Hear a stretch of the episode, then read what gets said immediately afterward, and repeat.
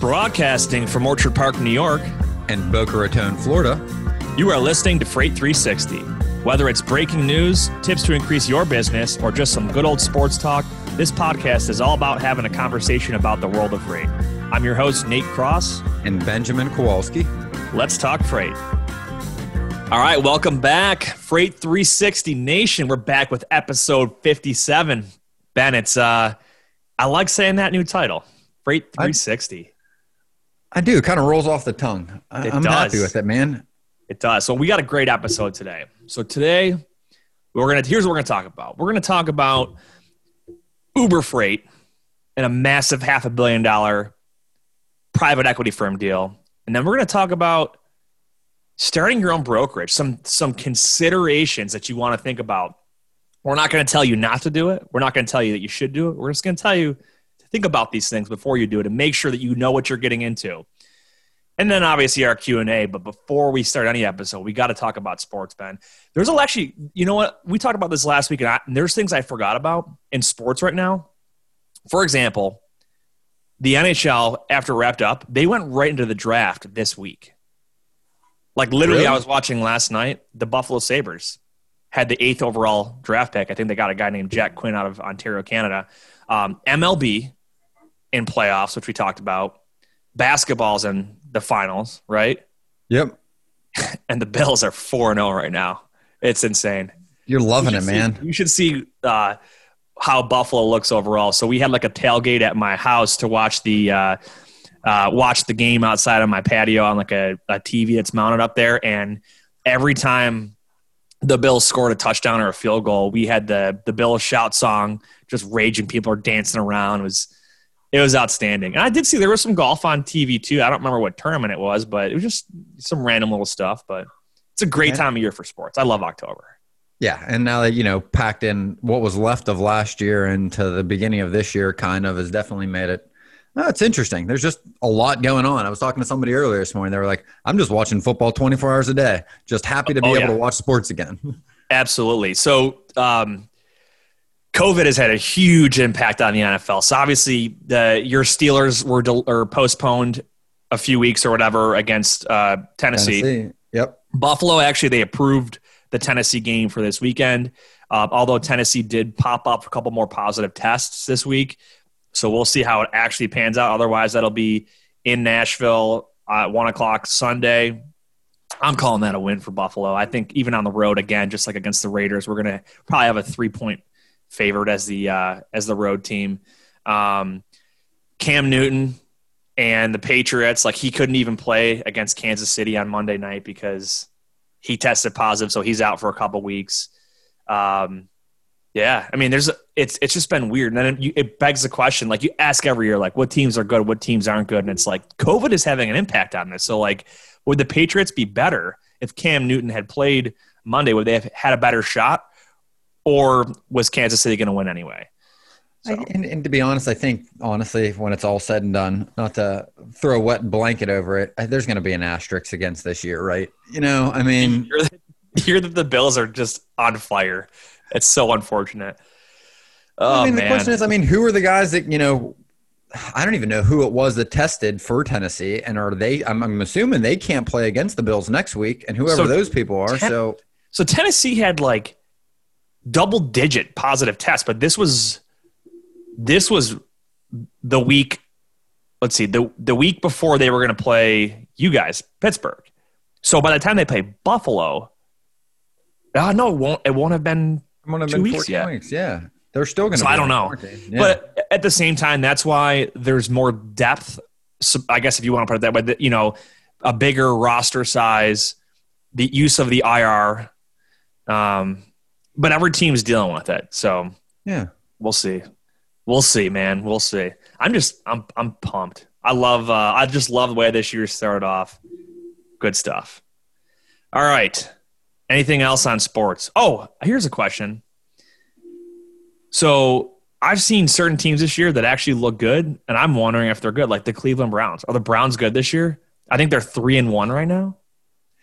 And people ask, are the Bills good this year? Bills are always good. I think they're just more relevant this year. And does Dallas suck? Because Dallas is like one and three. Well, what about the Jets and the Giants? Are they still oh and what did they end up finishing Sunday oh. at? I know they were zero and seven going into it, weren't they? Both teams together combined. Uh, yeah, I'm pretty sure they're both winless. So you know what's funny? So, so like, that. if the the Jets are just they're awful, and they so they have a disconnect between like their general manager and their their head coach. So a lot of times a head coach will want to come in and have a lot of authority and decision making, and their general manager doesn't want that. He wants a lot of control himself. So um, I, I think that's the case. So they were even saying like, so Clemson, right? You've got um, geez, I can't even think of his name. The the number one quarterback that's going to get drafted. Um, I have to. How am I? How am I drawing a blank right now? Clemson QB. It's gonna. I'm gonna laugh. Trevor Lawrence. Wow. Don't know how I was blanking there. He's the guy with like the long hair.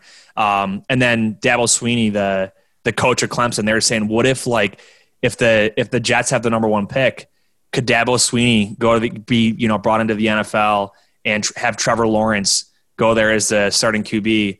and they said the GM will never want a head coach that wants that much say on the team, and that the recommendation was Trevor Lawrence, you should play another year in college so you don't have to go to the New York Jets as the number one draft pick. So it's funny. it's funny overall. Yeah. I think I think like uh, Peyton Manning did that though. I think he'd stayed at Tennessee for an extra year because he didn't want to go to the. It wasn't Peyton; it was his brother. It was Eli. Oh, it was Eli. I okay. Yeah, I think The Mannings. it was a long time ago, but I'm pretty sure that was what went down. Yeah, so interesting stuff. Good, uh, good sports talk. Let's get into the episode. All right, let's talk about Uber, Uber Freight.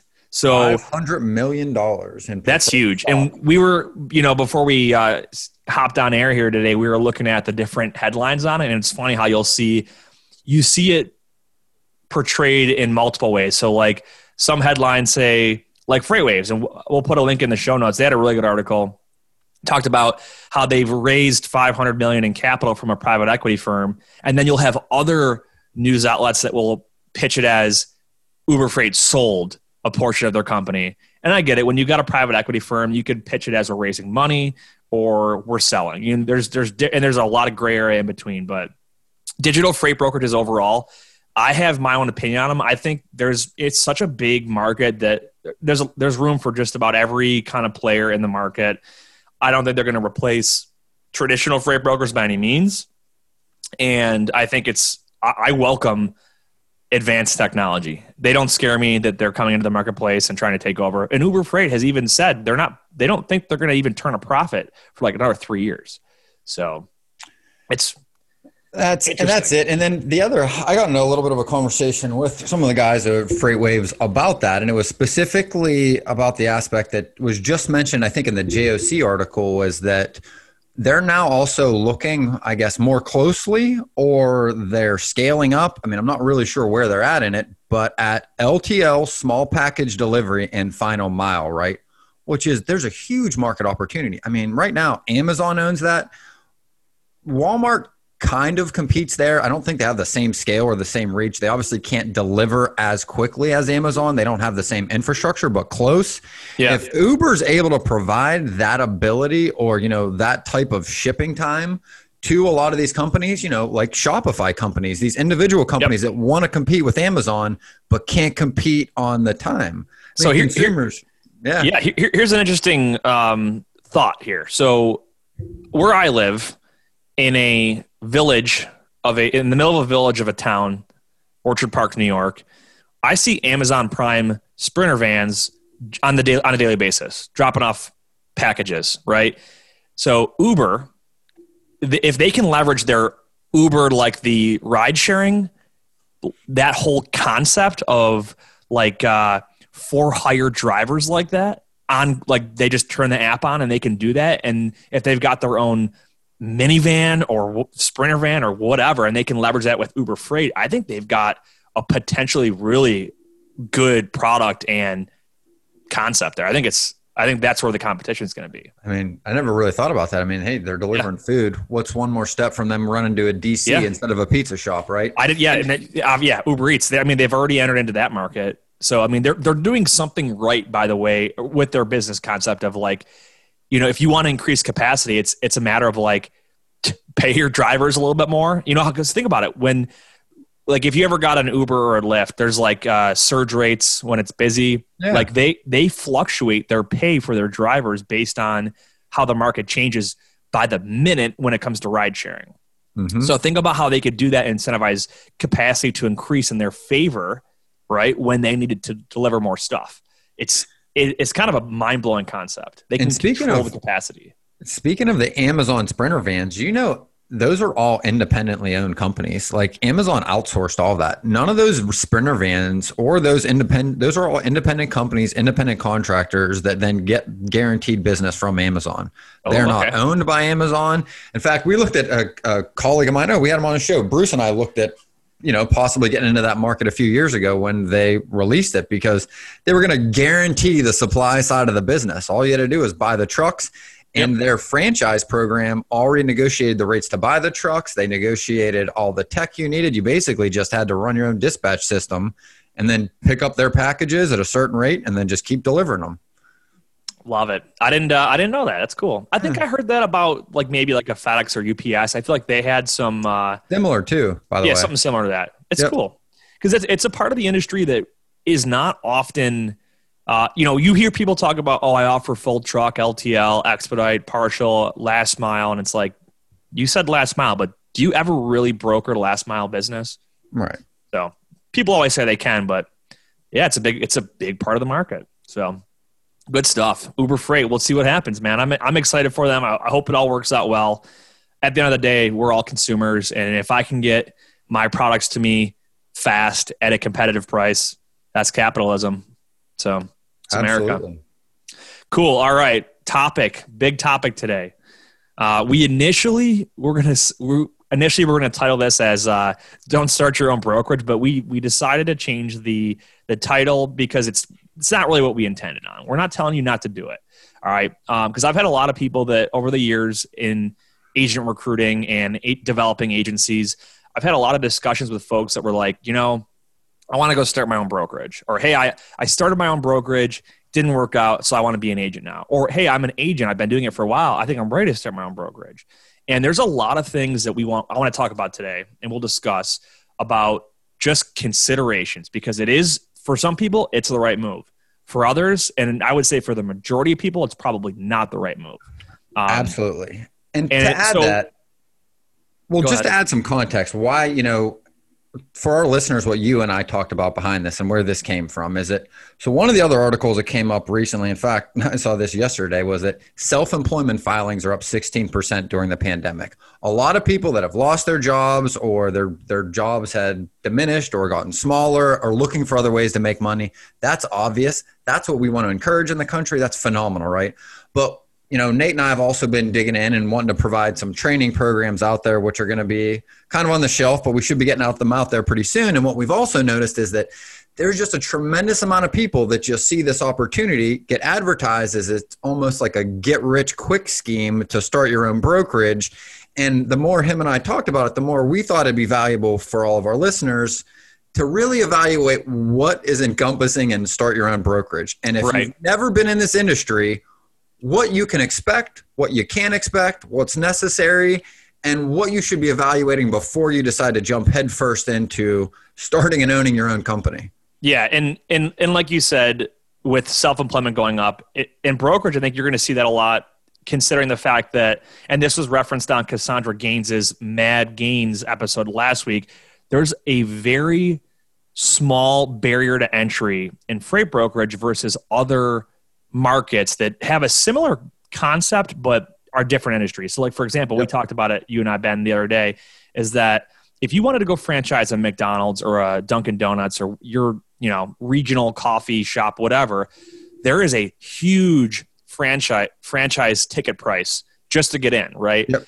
And like we're talking, And requirements on liquidity. Like you might Oh, even yeah. have the 50 or 100 grand, but you've got to be liquid. I think Sonics, I remember when I was a banker evaluating a few of them, I was like, you to be liquid to 500,000 and have two to 3 million or something in marketables to just, just to be approved to be evaluated to own a franchise, right? yep. That's just, And- you know, an example of some of them, but And in opening up freight brokerage, it's not chump change, but it's not even in the same ballpark of cost. And we're going to get into the cost of, of starting a brokerage later on in the episode. But that's why we wanted to talk about this. Is you know a lot of times, like you said, it's not a get rich quick scheme. Okay, and a lot of people think of it that way. If something seems too good to be true, it usually is. Okay, so um, if so you know if you're if you're driving a truck or if you're an employee somewhere and you're like i can just i'm to go you know i'm to switch to brokering or i want to own my own brokerage it's like yeah it's a great idea and a great concept but there's a lot of things you have to consider and we're to talk about those today so first thing i want to get into is the is the brokerage turnover. And this is from two different angles. We're going to look at authorities and we're going to look at actual employees or individual yep. humans that are brokering. Because you got to think if you know when we look at an authority that is one license that can have literally thousands of people operating underneath it whereas you're going to have way more actual freight broker representatives that have their own type of turnover versus the license or the authority so first thing i want to look at and i pulled this stat just yesterday this is mc authority so motor carrier authorities this is the the uh, license that you need from the federal government to be a federally approved licensed freight brokerage company. So in a roughly in a two year period, and this is recent, we're looking in the last few years, only one out of three newly activated brokerages or authorities has remained active after two years. So that turnover alone is about two thirds. So the person that's going out there and getting their own authority and setting up, you you already are you're against the odds. You're, yep. you got, you got the odds against you, I guess is how you want to say it. There, it's an uphill battle. There's a lot of turnover, and I think the big reason is people don't consider the things that we're talking about here today. So that's that's motor carrier. Now, Ben, W two side, and you've got experience in the W two side. The stat is roughly, and this varies. This these stats are reported from different sources, and this is my my personal experience, your personal experience. About five percent ish, so under ten percent retention after six months. Yep. So what have you seen? Let's talk about like a hiring class at a larger company. What have you seen success rate? So it's single digits after a year. Like personally, what I would see, you know, if you saw 100 people come in, you'd likely see, you know, eight to nine, maybe there a year later. So you're losing, you know, well over, you know, around 90% in that first six months to a year, somewhere in there. But here's the thing I think that is also lost is that hiring is difficult. Hiring is very difficult for a company that has a department that only does this all day long, right? It's still difficult. It's hard to evaluate people. It's hard to understand how somebody's going to perform over the long term. It's hard to know in a few conversations whether or not somebody's going to be able to push through those hard times. If somebody has, you know, the ability to deal with rejection on a daily basis continually. Yeah, everybody's eager to have that opportunity and they may be, you know, bright-eyed and bushy-tailed at those first two or three conversations, but are they, you know, 2-3 months of them just dealing with rejection, are they going to be able to hold up to that? Cuz yeah. that's what this job entails. I agree. It's it's funny that that you bring that up with hiring because I have talked to so many people that want to become a, a freight agent and they don't meet the criteria. They don't have the experience that's needed. They don't have the book of business, and they try to sell me on this. Oh, I'm a fast learner. You know, I'm top producer. I can do this, and it's like, yeah, that's that's great, but I want to see cold hard proof and evidence because you clearly didn't succeed at the last company. So why would you succeed now? Or every now and then you find the one that did succeed, but for some odd reason or some strange reason they had to leave or they wanted to leave that company because of a relocation with of their family or there might have been some you know workplace things going on that they weren't comfortable with there's a lot of a lot, a lot of one-offs but overall if you didn't make it in an environment where it's very structured you're probably not going to make it in an environment where it's even less structured. And if you're going to start your own brokerage, that's the least structured because then you are literally doing everything. So, and that, a lot that goes it. into it because everyone's heard this statistic. It's almost cliche. What was it? Like 90% of businesses fail in the first three years or first yeah. two years. And that's like that general statement, right? But here, here's why. There is a lot involved in building a company, mm-hmm. surprisingly. Mm-hmm. There's a lot if you work at a company right now and you're like, hey, I could keep more of this dollar and more of this margin if I didn't have all these departments, realize that those people that are going to work every day are doing something, right? Yep. There's not 20 people in a large corporation that is just dealing with billing and invoicing every day because they just want extra people. It's mm-hmm. because that requires someone's all of their attention all day, 40 hours a week, and then some to do this job. And Yep. you're going to be internalizing that on top of learning how to work in a new industry. And I'm going to give you a caveat here. You, you mentioned a good reason why people would want to start their own business is, you know, they, they want, they want a bigger piece of the pie, right? Yep. A lot of other people, they do it for almost like an ego thing that I want, I want to own a, I want to own a company. I want to own a business. I want to be a business owner. And it's like, if literally, if you start your own brokerage and you're a one person operation, you don't really own a company. You own your job. Yep. And that's really all it is. You, you literally Yeah. just own your job because if you were to own a company, you should be able to sell it to somebody and get a profit. Whereas if you are a single person brokerage owner, you just own your job because you couldn't just sell it because then that other person doesn't know how to do the job. They don't have the customer relationships. You, it's some, they're- it's a reality check. Well, there's a very good. hold Go on, ahead. before we go past that, and I heard this. Gary Keller, the founder of Keller Williams, did a podcast a couple weeks ago, I, and he phrased that as he's like, "There's three different steps within building like an actual corporation or an actual company." He's right. He's like, "You start with what I do, right, which is what we're talking about. Yeah, either you work for a company, you work for an agency, or you own your own brokerage, but it is in effect just you, right?" And then the next step is what we do. You hire two or three people and you're all doing it together, right? The next step is when you really have a company, from my point of view, and that's what they do. And that's when you own it, you're in the leadership role, you're able to do things that continue to grow, you're working It's essentially self sufficient. and it runs whether you're there or not. That's the ultimate pie in the sky that I think everybody wants, but they aren't looking at the steps in between where they're at today and the things that you need to learn to get to that step, right? Yeah. It's that old adage everybody wants to go to heaven, but nobody wants to die, right? Nobody wants Yep. to work. they just want to get there. Love it. I don't know if that is that uh, is that a Benjamin Kowalski proverb. That was a Donald Kowalski proverb. That was from my dad, who probably got it from his dad. DK. Fair enough. I like it. So, and we put this uh, in our show notes because it, you you brought up a good point here. Is it's intentionality, having a game plan and a roadmap to get from where you are to where you want to be. And just like we're preaching here, we do it ourselves. Before we record an episode, we're intentional about what we want to talk about, and we wrote this down in our in our notes. Is that there's this whole idea of chasing the illusion of having this big company that you own and you run versus putting in the hard work to get there. And that's kind of like your analogy of everyone wants to go to heaven, but no one wants to die. And let's So- talk a little bit about that. So Let's do it. What what do you see is required of somebody to build a book of business? Which is by by the way, whether you're an agency, whether you're W two, or whether you own your own brokerage, nothing exists without this, right? Nothing exists without driving this.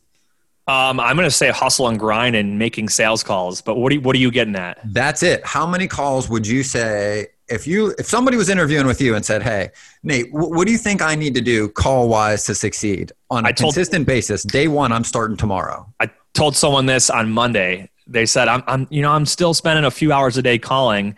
And I, I said, I don't care how much time you're spending calling, how many calls you're making. You need to be making 100 to 200 calls a day to build that book of business. Or in this guy's case, it was to rebuild his book of business because he had a non, non solicit from his old company. So, and I and I'll I mean I'll share my numbers from my first book, right? So I came into trucking with a background in finance, in finance brokerage, economics, but knew nothing about transportation. So once I went through pseudo training and then I was able to actually get on the phone, I was making between 80 and 120 calls a day, right? There you go. And before I got my first customer, I started cold calling, and I would say it was like the second week of July. My first customer, middle of December. First real customer. First customer. you're talking almost half a year. half a year, right? And I'd been in sales my life. I had been in the top 2% of every sales company I've ever worked at. Took me six months. And I think I figured out the dials. It was right around 2,700 phone calls. Now, I had some little customers, I had some wins. And the thing is, what this really looks like is over that time, you have nobody to talk to and you have all this rejection. That's day one, right? Well, where you're going with this is week two, week three, you should be adding two or three real prospects to your pipeline every week. So, yeah, not they're doing business with you, not they're onboarding you, just willing to talk to you again, right? 'Cause that's the Following first up. step. It's in your plan. It's not, hey, I'm going to pick up the phone to I'm going to be profitable tomorrow. It's I'm going to pick up the phone and the next step is I just need 25 to 30 prospects that I can continually talk to and work with to try to get on board as a customer. That's the next step. Yeah. And I think that's what gets lost in a lot of this is what is that number really, right?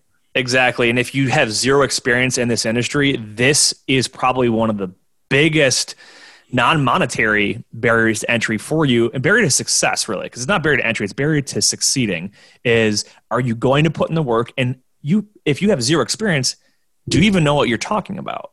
So you've got to have you know that's where i recommend learning some way shape or form if you're going to do this whether that's learn from somebody else like a mentor or um, taking some sort of knowledge from the interwebs, right? YouTube is full of great stuff, and we're going to even be putting a lot of good um, educational videos out there to try and help people that want to learn it. But you, you have to have some kind of knowledge and experience, and then you've got to apply that with this hustle and grind mentality.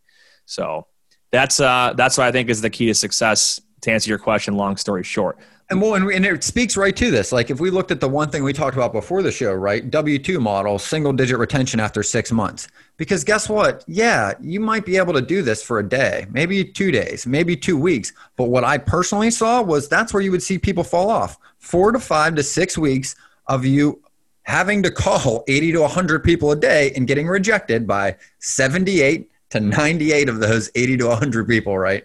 Every day, but still having the conviction to get up because if you can't do that for the long haul, then that's okay. But realize that like this isn't the right fit for you because that's what's required. Yeah. It's not like, hey, try to do this and we'll see what happens. Like that's a requirement of success in this industry. Absolutely. And it, it's a good point. And as a segue, we, we are we do have an upcoming episode that we're going to talk about sales scripts the good the bad the ugly. Do we recommend them? Do we not? So stay tuned for that one coming up in the future. And we'll talk about how that hustle and grind gets applied and how you should really do it. So good stuff. I want to look at some um, outside of the actual work ethic and what goes into the, the work i want to talk about the monetary financial costs that go yep. into starting your own brokerage. So um, this is a bit of a revisit. I've talked about this in the past. We both have. So let's look at an absolute minimum what the costs are and then realistically what are some additional expenses. So first of all you have to have an authority all right? The dot department of transportation you have to file to get your own authority through them. You will get an mc number a dot number. The cost just to apply is 300 bucks so um, again, not too expensive. We're not talking quarter million to, to yeah. get yourself a Chick Fil A franchise or whatever, but um, you have to put money up front to show you're serious about it. So if you have zero dollars in the bank, you're not going to be able to do this. Uh, so that's just your authority. Once you have that, there's still other stuff you need before you can legally operate. You need a bond, a surety bond, and we've talked about a bond. What's what is a bond in a nutshell? Yeah, it's. I mean, it's you securing the risk when you're going to go out and do business that if you don't do what you said you're going to do that this bond comes in and makes that promise good basically. Absolutely. And this um, bonds are used in a lot of different industries. I mean i think a very common use of a bond you might hear about is like a bail bond. Yeah bail bonds construction, we, yeah. we, went two different ways on that one. Think about a bail bond right? Someone yeah. says like um, I think it's typically 10%. So they're like, oh, your bail is $10,000. Pay me a thousand.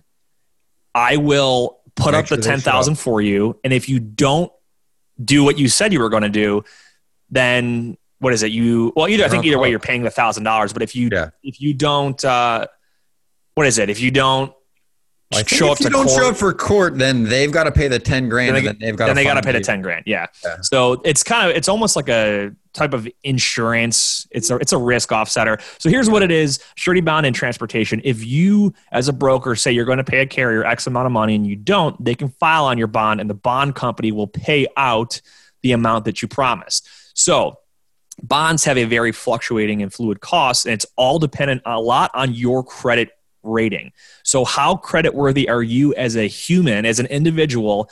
That is going to determine how much a bond company will charge you for a bond. So, you need to have $75,000 for a bond legally right now. It used to be 10K at 75K. An interesting discussion, uh, and this is a little bit of a side side discussion, is um, it's interestingly, it's the same dollar amount requirement depending or regardless of if you move one load a month or if you move a thousand loads a month. Yeah. So it's just kind of it's kind of strange, but mind-boggling. But yeah, but here, here's the cost um, examples here. Um, figure low end, I had written down here anywhere from eighteen hundred dollars a year on the low end to ten thousand dollars a year on the high end. Um, I cannot personally speak to how they structure the payment if it's paid monthly, quarterly, or all up front for the year. I don't I don't know. I've never had to purchase my own bond, uh, but it's a fairly significant cost right there. So you got to be serious about this if you're going to do it. Uh, next, insurance. So as a broker, you don't ever have possession legally of the freight, so you don't need cargo insurance. That's the carrier, but you do need to have liability insurance. Okay, so at a minimum, you're you're looking at probably getting a million dollar policy, and we're looking at fifteen hundred to three thousand dollars a year annually.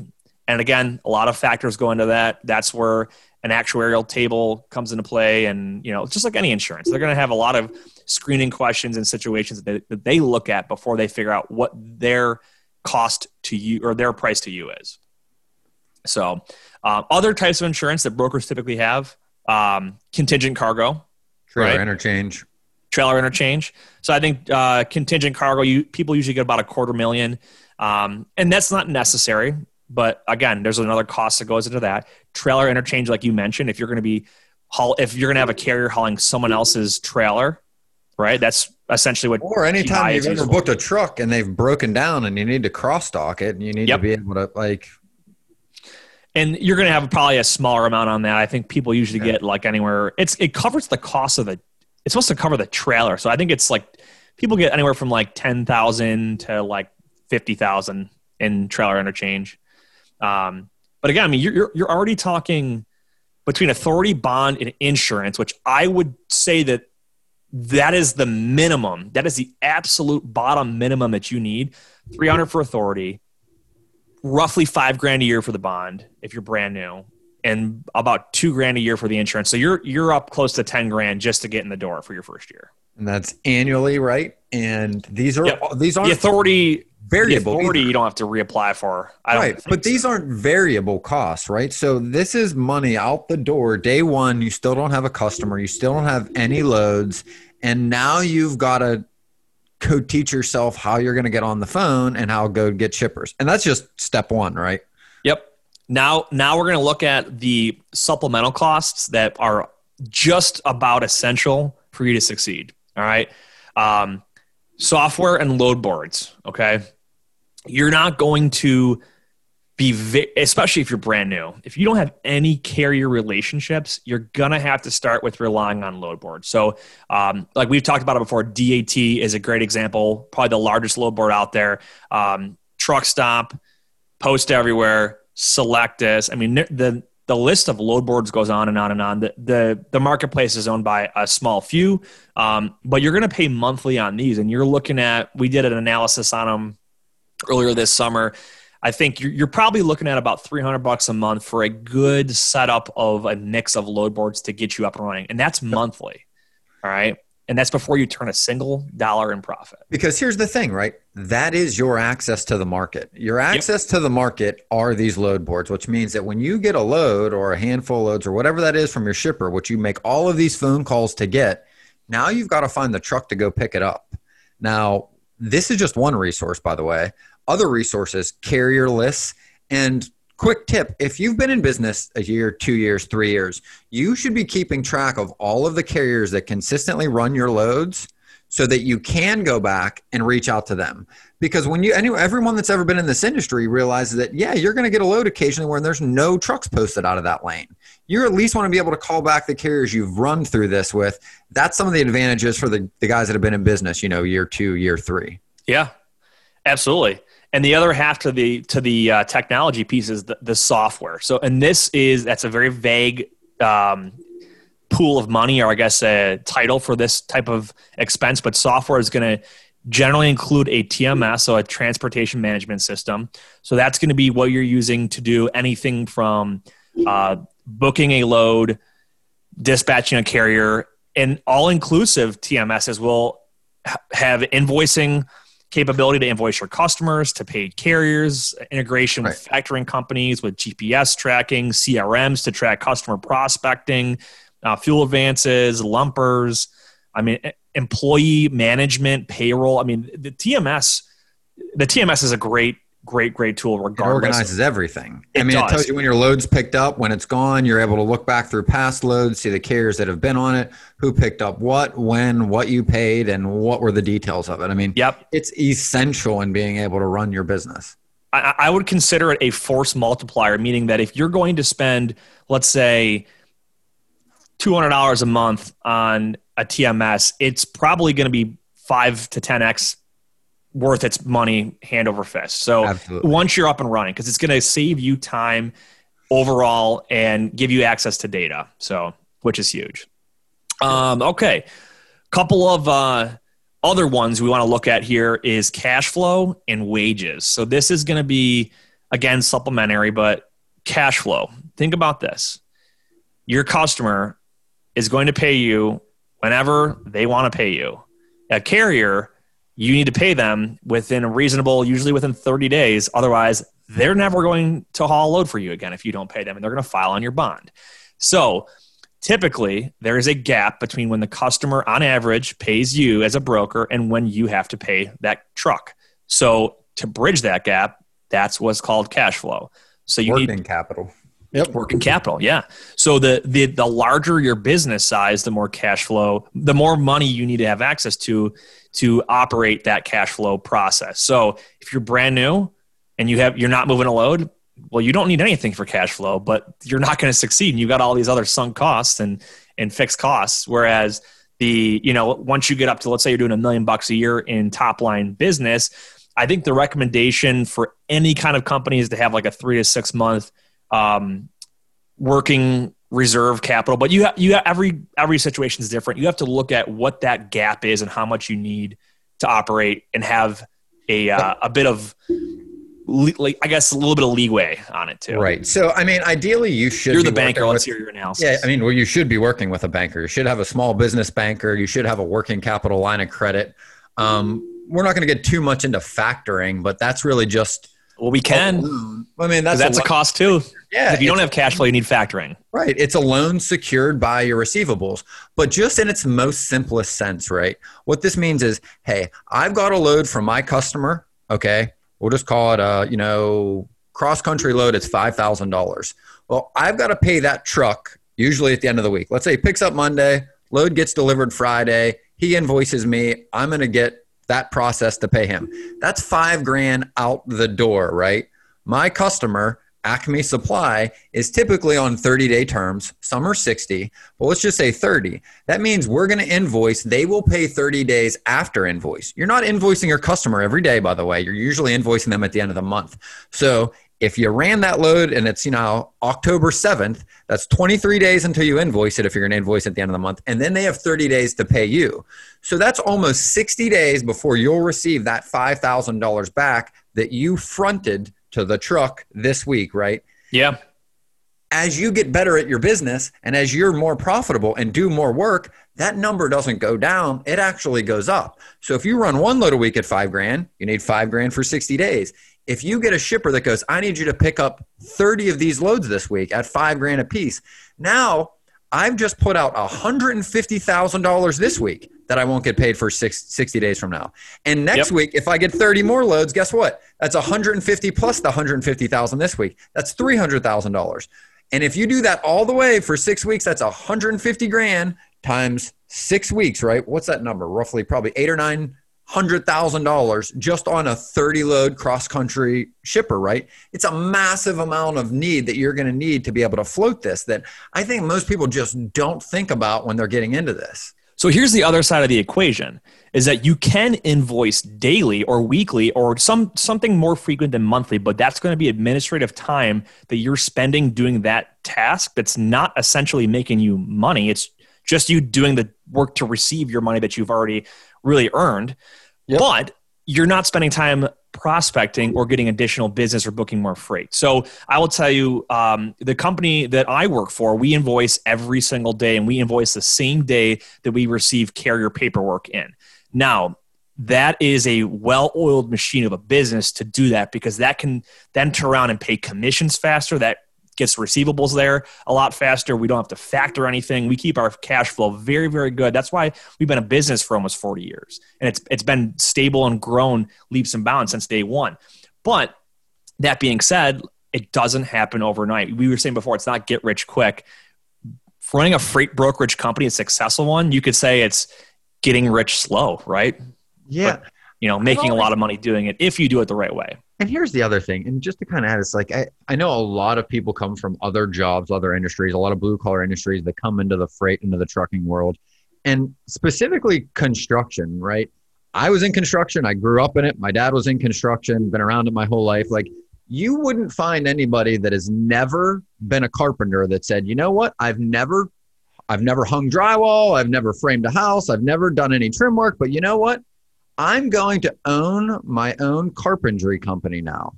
Like you would go and work for a carpenter until you understood the job. Then you would understand how they invoiced. Then you would understand how they got paid. Then you would learn the job sites. And then eventually, once you had enough relationships, then you would take your relationships and hang your own shingle up and you would own your business, mm-hmm. right? The apprentice model model that's been around for, I don't know, probably as long as humans have done business with each other and didn't barter, right? You learn from somebody else until you can do it. But for some reason, I feel like people that have no exposure to trucking, right, just want to jump in this and feel like there's just no need to learn the i don't know it just blows my mind it, hey ben the same thing happens i feel like in the real estate market. People are like oh, oh i got absolutely. my i got my real estate license. I feel like there's even less barrier to entry there because you just got to go take an exam. At least there's a test though right? Like certification. I, but the I, cost I, I, I do a lot of work in real estate too so i definitely see it there and the caveat is right like look, if you have been driving a truck and you've been owning a trucking company or you've been in the industry, right? Obviously, these things are a little bit different. You either know that these things happen, you understand the invoicing, the billing, right? It's much different than the person that just learns about the industry and then dives headfirst in it. And that's kind of the caveat I want to make sure that everybody kind of takes with a grain of salt here. Yep, agreed. Uh, then wages, if you're going to grow, obviously you're going to have to pay people. So a um, lot of expenses there. Now, I, before we move on to the next point of discussion, I do want to hit on. You talked about you know if you ran a trucking company, et cetera. It's you have the experience and the knowledge. I would say there are probably three. Yeah, there's probably three generic situations where somebody would potentially be a good fit to go get their own authority. One would be the employee that is doing great, has the experience, is not going to have a whole lot of legal issues if they do it and really wants to run a business and deal with all the other tasks that they don't have to currently do. That's one. So the employee. Second one is maybe the agent, the agent that knows how to run everything independently. They want to take on the additional back office work. They want to run the entire company and get a bigger piece of the pie, potentially, if you yep. know the cash flow works out and the margins there. And the third one, and you made me think of this, is the trucking company that has their own customers, does not have a brokerage authority, but wants to expand into that type of uh, opportunity. So they want to open a brokerage division and get an authority to be able to broker out their customers' freight that they cannot put on their own trucks, or they don't. Maybe they don't have enough trucks or the right type of truck, or they don't go to that specific uh, location. They don't have the capacity for it. Those are probably the three that would work out. The person that has no experience and has never done it, ah, I'm telling you, don't do it. Don't do it before you learn how to do it some other way. And, and there are less risk, less risky ways to get involved, right? You can go on and work as an agent. You can go and take none of the risk, but most of it. I mean, most some of the agencies, fifty to seventy percent, you get to keep of that pie, right? And you know what? You give up for that thirty percent. You give up not having to invoice, not having to bill, not having to develop a carrier base, not having to deal with the insurance. Basically, there's two jobs, unpaid right? invoices, right? You're a freight broker and you're a business owner, learn how to do each job independent of the other one. Like, don't try to jump in and juggle two balls at first when you don't understand either one of them. It's just, it's yep. a lot. And that's why these numbers are what they are. Absolutely. So that, that's startup costs. And now the other discussion, and this is less numbers driven, but more, I guess, a mindset and a bigger picture is running a, and you said it earlier, running a business and being a freight broker are two completely separate things, but both are required if you're going to open your own brokerage, right? You've got to run the business as a business owner, even though we just said that you just own your job, but you yeah. have you're still running you're business running owner, an organization. Right? You, you file tax returns, keep track of all this stuff. You should have an LLC or whatever you're incorporated as, like a lot of that stuff. Yeah, so I've seen uh, like real world examples. I've seen people that are just kick ass, outstanding freight broker representatives, but they they don't know the first thing about running a business. Yes, and vice versa. People that yes. are great business owners and they've come to me saying, "I can do this. I, I I ran this company, this company, this company. I want to be a, I want to run a brokerage now." It's like, well, you, you got you got to have both. You got to have both pieces to the equation before you're just going to go out there and, and make it happen. And mm-hmm. yes, you can learn. Everyone can learn. Everyone has to start somewhere. But when we talk about retention and turnover, it goes to show the uphill battle that you have in front of you. And we're just, it's just, we're giving you a little bit of caution here that it's, there's a lot more that goes into it than you probably think. Well, what you see in, in the startup industry too that is very prevalent is founders of companies that are super passionate about what they do, build their companies up to a degree, and then usually hire themselves and hire a CEO because the job of running a company is very different than the job of building a company. And that's across all industries. That's in tech, that's in construction, that's in retail. Like you build it because you're passionate, but once you get there, you're like, hey, I don't want to run this. I don't know anything about HR. I don't want to build out an accounting department. Like that's a different job. And then you'll see the founder take an advisory role and they hire a CEO. Yep. And the same thing goes like think about a CFO, right? You might get to the point yeah. where you want to hire a CFO because they are way better at numbers and that stuff than you are when it comes to the accounting side. You might know the industry and the trucking mm-hmm. side of things very well, but you don't you don't succeed at the numbers side as much as they do. Just like they're really good at numbers, but they don't know the first thing about running a freight brokerage, which is why they're the CFO and not the CEO. Yep. It's like Especially a CIO. Think about the tech guy, chief yeah. information officer. They're really good at computers and, and programming and networks, but do they have to know about accounting? No, not necessarily. But as a small no. business owner, you've got to learn every one of these jobs, right? Yep. Day one. Yeah, and you've got to you have to learn them, and you have to be proficient at them to succeed. Yep. So if you didn't, uh, you know, let's say you never went to college and or didn't have any relevant experience that would have shown you the number side of things, right? It's going to be an uphill battle when it comes to figuring out invoicing, cash flow, and just payable payables and credit terms and all that stuff. It's and it is a lot. So you got to learn it somewhere. And, and, I mean, before we kind of move into you know some of the questions that I'm, I'm anxious to dig into, is it think about it like this, right? The the numbers that we were talking about, like W two, single digits, right? So for a hundred people that go and start this, right, like ninety some of those hundred don't make it and they aren't doing any of the jobs we talked about. They're not invoicing, they're not billing, they're not doing the insurance, they're not dealing with the carrier base. They are just making, and their only job is to make 80 to 100 calls a day and bring on more business. And then there's an ops team and everybody else to handle that, right? Yep. And even when they only have that one job, you still see single digits of those people succeed. Now, imagine if that same person now also needs to learn every person's job around them at the exact same time they are learning how to just deal with rejection and bringing on shippers, right? Yeah, and let, let's let's look at a couple of the key back office tasks that you're going to be spending time having to become proficient in. So you already mentioned we, we we beat the dead horse on the accounting side, yeah, the numbers, right? But think about so that's billing. Think about claims. Like if a freight claim comes up, do you know the first thing to do and how to deal with an insurance company? I mean that that alone because a claim they may only happen you know once a year, twice a year, depending on your customers and the kind of freight you move. But hey, if you're moving produce, which a, a lot of people enter the industry by going the produce route because you can get your hands on stuff a lot easier than other stuff. Claims are a lot higher in produce than they are with non-perishable items. Another mm-hmm. one too is you know look at carriers and vetting out carriers. How do you know if you should set this one up and if you should hire them and how, how do you price it out? You know stuff like that.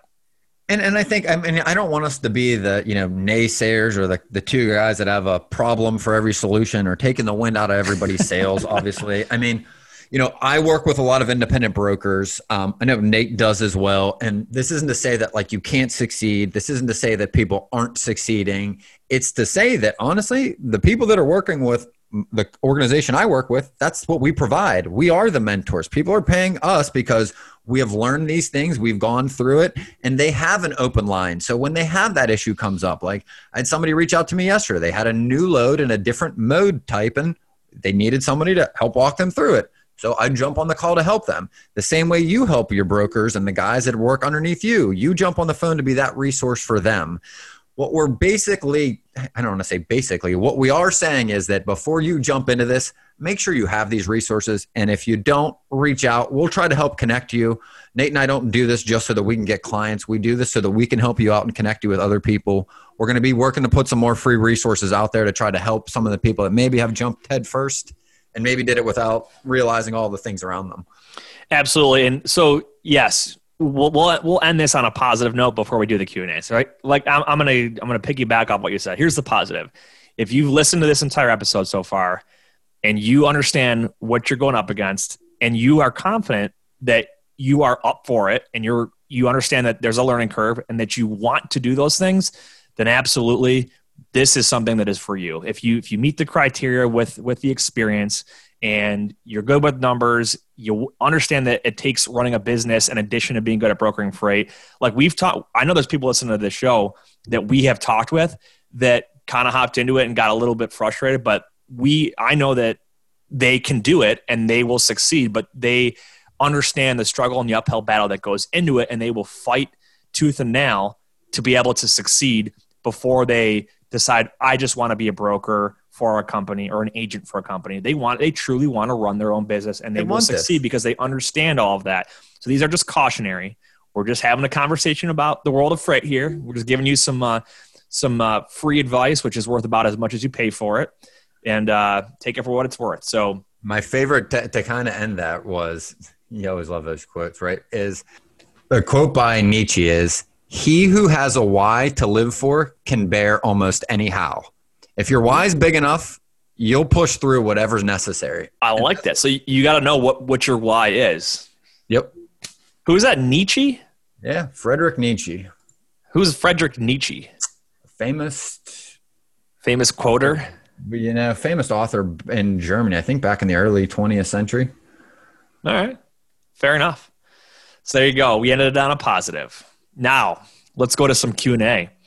Um, so these questions, we added in a new source, and this is Truckers Report. So I've got Truckers Report and I've got uh, Reddit. So thanks, thanks to Eric for reaching out on LinkedIn and sharing Truckers Report with me this week. So first question comes from Truckers Report. It says I was offered a load by a broker whose authority is showing as inactive. Is this fraud? So this is a carrier that is offered a load, looks up their MC number, sees an inactive authority. This is we can answer this uh, looking through two lenses. If you're a carrier and the uh, broker's authority shows inactive, or vice versa, if you're a broker and a carrier gives you an MC and it shows inactive. If you see a red flag, whether it's authority or insurance or a bad review, I say rule of thumb is you need to address it. You need to do your research and you need to make sure that everything is lined up and a okay before you go ahead and do that transaction. Ben, what do you think? Yeah, I mean, it could be for a number of reasons. I think the important takeaway is that you've got a system in place that you use to evaluate your carriers before you're booking them on the loads. Yeah, absolutely. And uh, I'll give you an example. Uh, earlier this week, doing a carrier setup, and for some reason, they came back as unapproved and could not figure out why. It was a tech glitch. Had something to do with just the integration between FMCSA and what the TMS was saying. So um, that I mean that'll happen. Sometimes you get load boards that they have a glitch on their end, and if you're using uh, a load board or any kind of online resource that is pulling insurance data or a rate, you might. It's technology. It's never perfect. It can happen. Just dig into it and figure out what the actual situation is. All right. Next question, also from Truckers Report. Um, and this, I kind of paraphrase the question, but it was uh, As an agent, should I be branding myself under my brokerage or as my own company? So, by this, let's say you work for, um, let's say you work for ABC Logistics. I don't even know if that's a real company, but we'll just say that they're a large agent based brokerage. And as an agent, should you be branding yourself as an agent of ABC Logistics or should you be, you know, hey, I'm Nate Cross? Yep. And I think there's it depends. It really depends. If if the and What's I'll give the first question? What's the first question you asked to evaluate this? Uh, what what does your company's image look like? I think it's probably Exactly. Yeah. What is the value? Is there any inherent value in you aligning yourself with the existing company? Does anybody know who you are? Does, Yeah. does the shipper does the shipper care when you lead with that? Right. yeah, like if if you're a Landstar agent, give me a call and I'll give you a, a better company with a better reputation to brand yourself as. Um, so, but in, in all reality, that's a good thing. Is what does the company's image look like? Because I've had a lot of folks that would say, "I'm Joe Schmo, uh, authorized agent of ABC Logistics," or powered by ABC Logistics. And then I've had other people that, even though the company that they were an agent for was very good and reputable, they wanted to truly grow their own brand. They've got their own website, they've got their own email domain, and they're like, "Yeah, I'm an agent for ABC Logistics, but I'm going to represent myself as Joe Schmo with Schmo Bros Transportation, which is the company name or whatever." And that is totally fine. Um, there is positive and bene- positive and negatives to either way you look at it. You got to weigh the pros and cons and figure out which you prefer and which works best. But um, branding and image altogether can work in your favor if the company that you're an agent for is strong and has a great reputation. Um, if you brand as yourself, you run the risk of who are you and what and why am I getting invoiced by a different company than you're representing yourself as? So, yeah, it's a good discussion though. Good, good question. Last one. This comes from Reddit. So I'm such a Reddit guy now. Love it. Uh, how how do you incentivize a driver if you're a new broker? So I'm gonna let you answer this one, Ben. But here's the situation: new broker, just like we just talked about, just got their authority, right? Has no reputation, has been in business for ten days. You got a driver that is a little weary about taking a load from you because you're so new. What can they do to incentivize a driver to work with them? Get Cash that carrier is king. base. Cash is king. Pay them. Cash is king. Pay pay them more. Pay them faster. Pay them quicker. Give them better service. I agree. I think that's a big part of it. So um, I agree.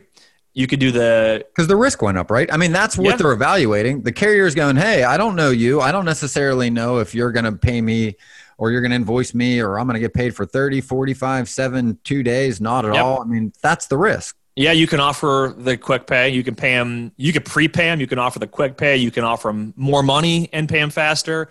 Um, so that's the monetary side. I think the other side too is if you have a background and experience and you have brokered before, just under a different company, you can look at referrals, references, and that could be from other carriers that they may know.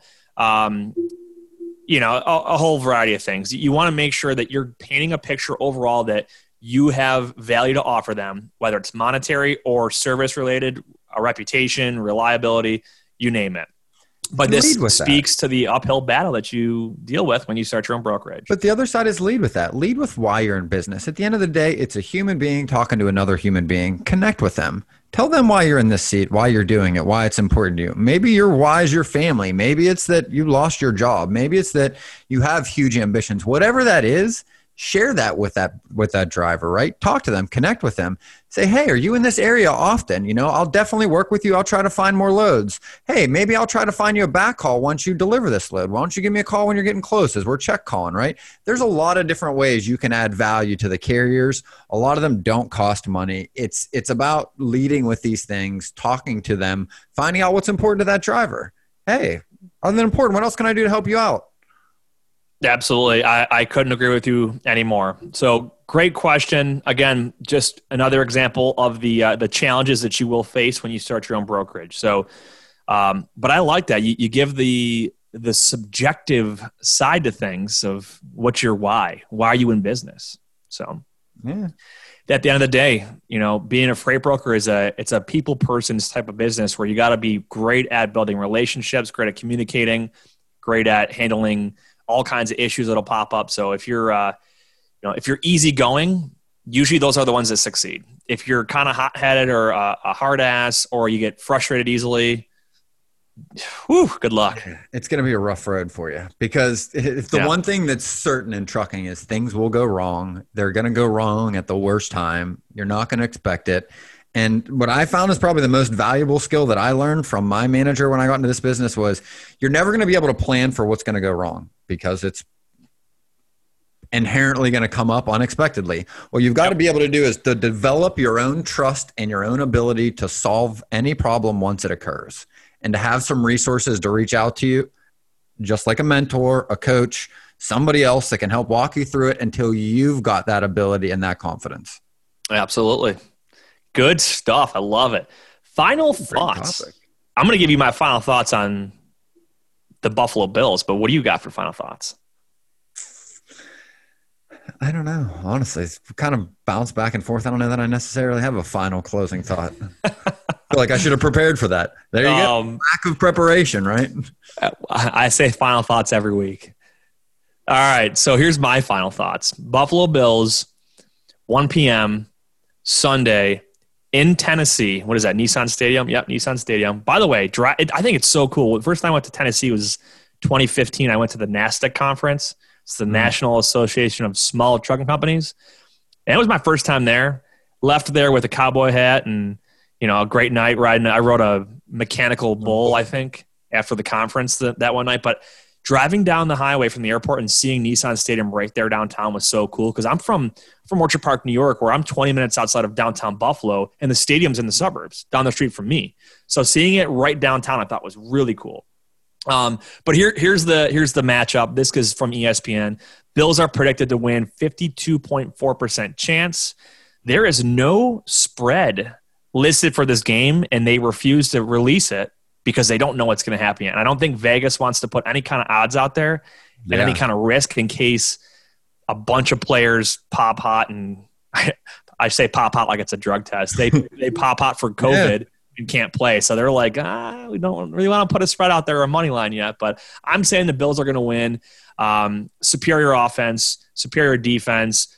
Bills are actually three three and one against the spread right now, which means they're covering three times uh, out of four. And Tennessee has never covered the spread. So interesting uh, for Vegas as well. But I'm going to say Buffalo is going to put up in the 30s, and Tennessee is going to put up in the 20s. So I'm going to go with a hmm, let's say 31 27 Buffalo Bills. Four point game. Four point game. Yeah. Who's the Steelers playing this weekend? Honestly, I didn't even check. I thought they were going to push the Tennessee game. Philadelphia. That's a that's a win. Yeah. Phil, yeah, Pittsburgh is projected 67.9% chance to win with a negative seven point spread there. Spread. So they're favored by a, a, touchdown. And where are they playing? They are playing. Where does it say it? Oh, I have no idea. Oh, in Pittsburgh. So they're home. Usually the home team gets three points just for being home, plus another four because Pittsburgh's a superior team. So, yeah, I'm going to say that's a win. Nice, man. Yeah. Good stuff. Good stuff. Until next time, go Bills. And whether you believe you can or believe you can't, you're right. There he is. That wraps up this episode of Freight 360. Thanks for joining us. Make sure to check out all the other episodes for even more great content. Check out the show notes for links to any articles and content that we referenced on this episode. Visit us on the web at www.freight360.net. And if you'd like to learn more about a new home for your agency, contact me directly. And if you'd like to learn more about me coming out to run a free complimentary sales training for your team, check me out on LinkedIn or again at www.freight360.net.